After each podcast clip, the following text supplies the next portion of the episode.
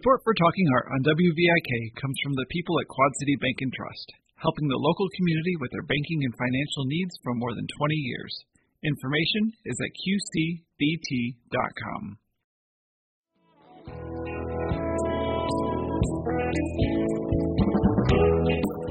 This is Carolyn Martin, and I'm talking art today with Joyce and Tony Singh about the upcoming environmental film series starting this Sunday, January 19th, at the Figge Art Museum in Davenport. Welcome, Joyce and Tony.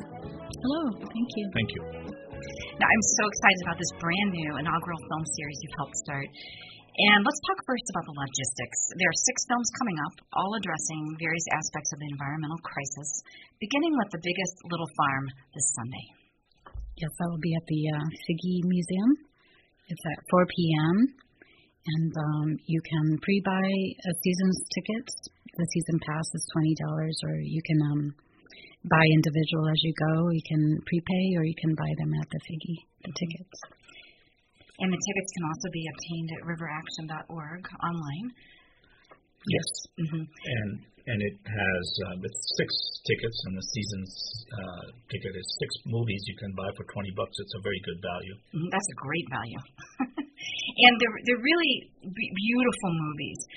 Well, not all beautiful, because, of course, the topic that we're addressing, which is climate change and environmental degradation, is a harsh and frightening topic. So they're not all beautiful, but the first film really kind of eases us into it. I had not seen it yet, but I've heard just wonderful reviews. And it really got quite a big show at the box office. Yeah, and we have seen these, and we took many of our neighborhood kids with us to see that movie, and we enjoyed it. And I think this is an excellent opportunity to now share with everyone in the community. And it is an incredibly uplifting movie, which had some heartbreaks in it, but I think it'll be very well received, and especially for younger folks. Kids would love it. Mm-hmm. Honeyland is another one. You have 6 films in total. They start, again, this Sunday, and they run through May 17th. Honeyland was highly regarded at the Sundance Film Festival, but had limited showing, unfortunately, in larger theaters. But then you have things such as youth shorts, so environmental leaders who were young people who created some short films. So there's quite a large variety of films that you're showing. Yes, Carolyn, the Brower Award is Youth Award was created after the head of the Sierra Club, and that's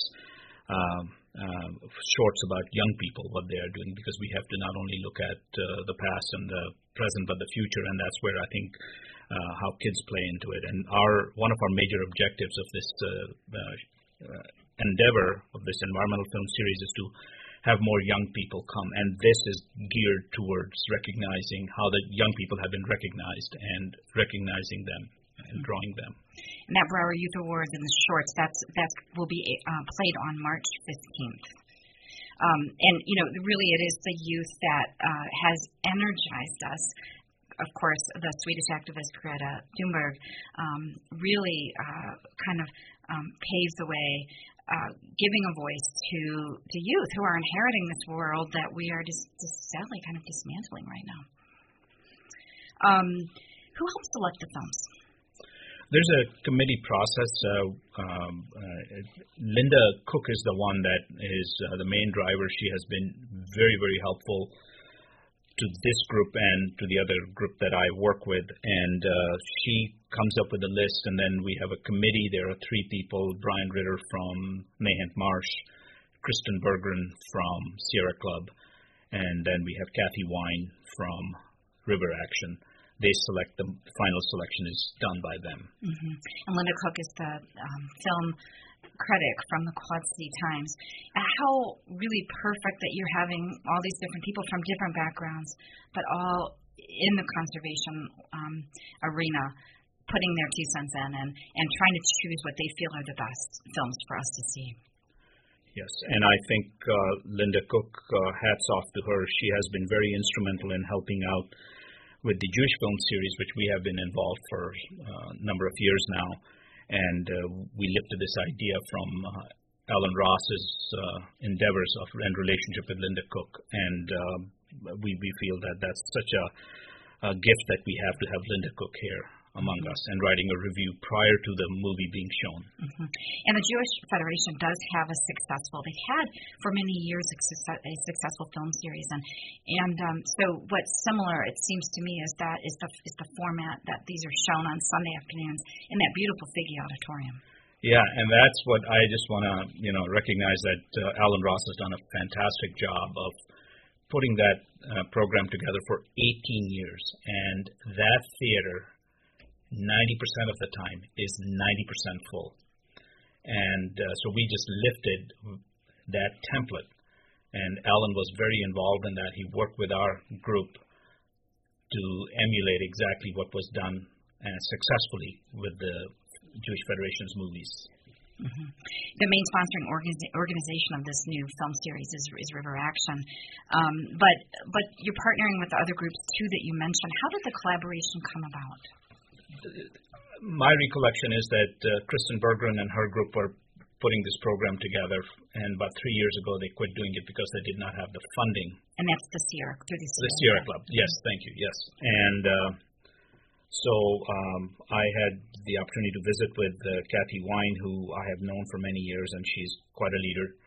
And she said it's a great idea, and then we got everyone else involved and got Alan Ross involved, and so we started rolling it out. Yeah. Well, the climate crisis really is overwhelming for so many people. Events like this can help foster a community among people who are considering what actions they can personally take on to make a difference. And sometimes seeing a film can be the perfect catalyst for action. Yes, and sometimes, like we talked earlier about this too, that this can potentially be very nerve-wracking, and it's depressing at times too. So, for instance, the movie Anthropocene that's going to be shown on April 26th is a very heart-wrenching movie. But Joyce came up with the idea in the talkback section. So yes, and we should have mentioned that earlier because not only are you showing these films, but an important component of it is the conversation afterwards. So, Joyce, what is this talkback session that you'll have afterwards? Our hope was to not just show the film. Some of these films I know that you can easily see online. You can download from Netflix or other sources, but so some are easily accessible. So we wanted to make it interesting for our community, and the idea was brought up to bring in people from the community who specialize in that specific topic that's being presented in the documentary. So we've been very intentional in finding different people in the community who could be present for afterwards for sharing time if the viewers have questions related to the topic. They can be addressed, or even, interestingly, if the person from the community has disagreement with something in the movie. We just want to open a dialogue, a conversation, to deepen understanding and to come together as a community. The other thing is, again, we really want it to be accessible by all in the community, not just a few people who have the means. We can't do this alone. As the community coming together, we can be very creative in thinking of ways to look at these difficult issues. Mm-hmm. Hence the reduced fee schedule, and it's only $2. I should mention each film is only $2 if you're a student or you are a youth. Mm-hmm. So that really does open it up to many people who wouldn't be able to afford going to the theater otherwise. Mm-hmm. Yeah. And as Tony was mentioning, some of the movies are very difficult to view. Some are very hopeful and optimistic, and that's the beauty. Everything has that both challenges and joys. So the Anthropocene is a difficult one to view. However, we're having someone come in. This is a friend of mine who practices mindfulness meditation, and she was very involved in she was an environmental advocate in the area that she lived in, became pretty depressed in seeing what was happening. And so she and her husband decided to let everything go and went sailing for 6 years, going island to island and meeting people to see how people are living on the edge, seeing the changing in the oceans and very marginalized communities, and learning so much. So she's going to be able to come on April 26th to talk about how do you move from despair to hope, and this is her own personal experience. So we have people who are doctors, scientists, or people really coming from different avenues to look at this difficult topic. And the beautiful thing is, too, we're in the Art Museum, which has been very involved in environmental. The Anthropocene was one of the art exhibits, right? That was the foyer.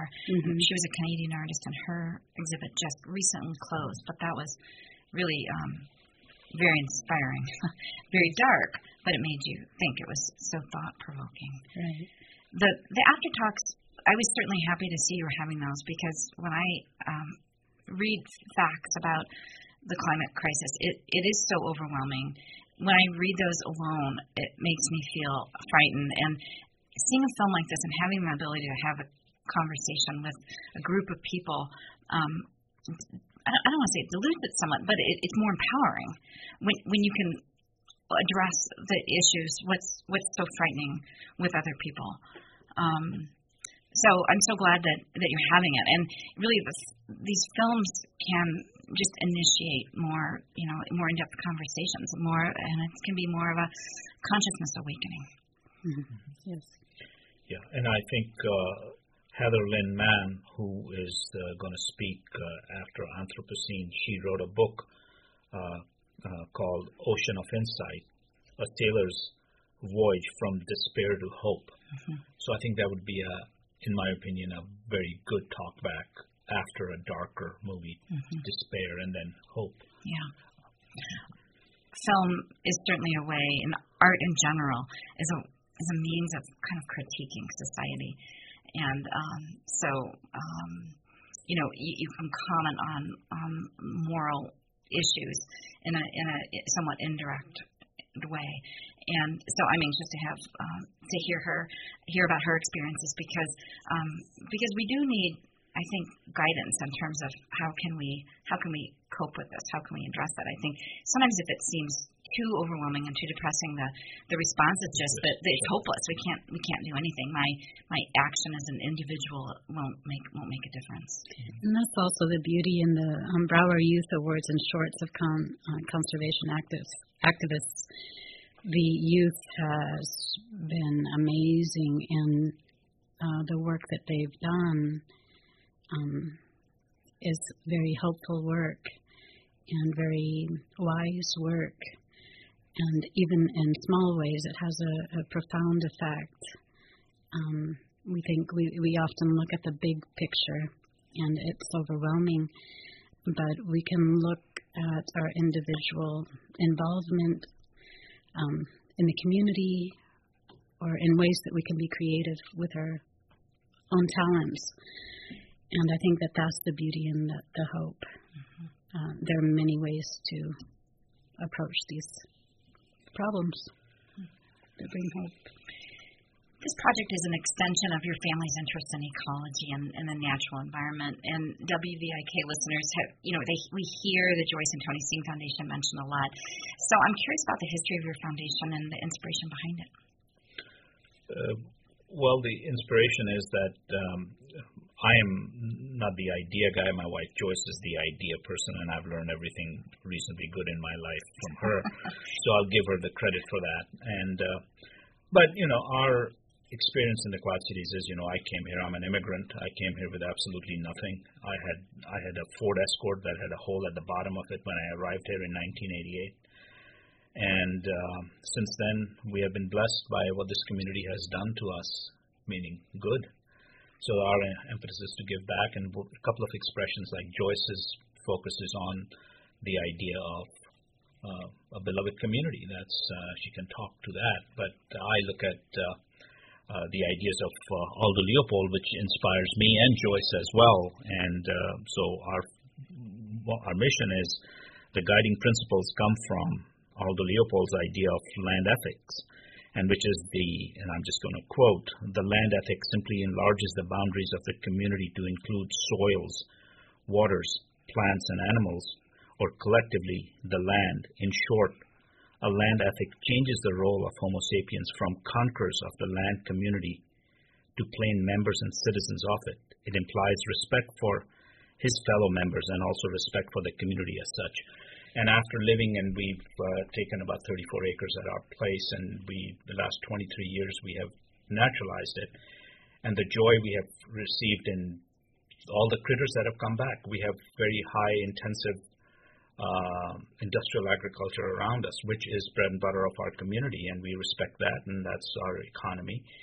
But we got to have a little bit of a space, and I think by providing that space and seeing the joy of different critters coming back in has been just invaluable. So we want to share that, and so that's maybe part of the impetus for putting the funds aside to then share that information and knowledge with others. Mm-hmm. I want to give a little shout out to Aldo Leopold, because he's considered the father of wildlife ecology, and he was born in Burlington, Iowa. Mm-hmm. Yeah, so he's from here originally, but his restoration was then in Wisconsin, I think, and he was the author of the Sand County Almanac. So how lovely that he was an inspiration for you. And you, so tell us a little bit about the prairie that you've created, if you don't mind. In the rural areas surrounding the Quad Cities. We have lived in LeClaire since how many years now? Since 96. So one of my jobs was to, because we did not have horses, there were horses grazing there before we bought the property. My job was to mow on the hill, which is a very dangerous job. And I wanted to find a smarter way to care for the land. So I started section planting by just experimenting. And thankfully for the soil and water conservation groups in the Quad City area, I got a lot of information from them. But just brainstorming, how can I put in prairie? Because prairie will have a deep root system, has gone through so many changes in the environment, can be there. I don't have to mow. There is caring for it. But so I started doing section planting of a prairie over a number of years, and then finally we had a fellow we met, help me with the name. Mr. Schramm from Galesburg. Who came and helped us seed. He has a native prairie, and he gathered seed, and so we did probably about 3 acres or so of prairie, and it's amazing to see the diversity, first of all, of the plants, the diversity of the grasses and flowers all blooming different times, but also the birds and the butterflies and moths and all the insects that came in. It has been amazing to watch this. And that sounds so lovely, and we forget, don't we, what the natural world is like somewhat, because living in this area, straddling Iowa and Illinois, where the farmland goes all the way up to the boundaries of the fences, we kind of forget and have to be reminded about what it's like, and we have to make space for the organisms that no longer have habitat. Mm-hmm. Yes, and Carolyn, we have to have space for our economy is based on industrial agriculture, and we have to recognize and respect that. But on the other hand, 99.9% of our native ecology is gone. So if we can have just 1%, that is a very fair ask, 1%. So if we go to 1%, that is from 0.1% of the prairie left. That is from 0.1% to 0.2% is 100% gain. So we are saying is that absolutely what is here now, but let's just, because the joy of that coming back is palpable. And we talked about Aldo Leopold, so I call it the trinity of conservation. So on the East Coast, we had Henry David Thoreau. And on the West Coast, we had John Muir. And we have right here in our piece of heaven, Aldo Leopold and his ideas. So that's I call it the Holy Trinity of conservation. Besides Aldo Leopold, another person you really wanted to emulate in terms of ideas was Martin Luther King. And I didn't know about his beloved community thought and idea, but I really love the fact that you included that in somewhat as a guiding force, really, that you're invested in the community that you live in right now, and you are going to consider it beloved, and so you're going to do everything you can to take care of this little spot on earth right here. Because this is the spot that gave us everything that we have. Mm-hmm. Yeah, and well, you're giving a lot back, I should say, because besides this environmental series, you know, at WVIK we hear you a lot because you are sponsors of the Intelligent Conversation series, and I must say those are amazing.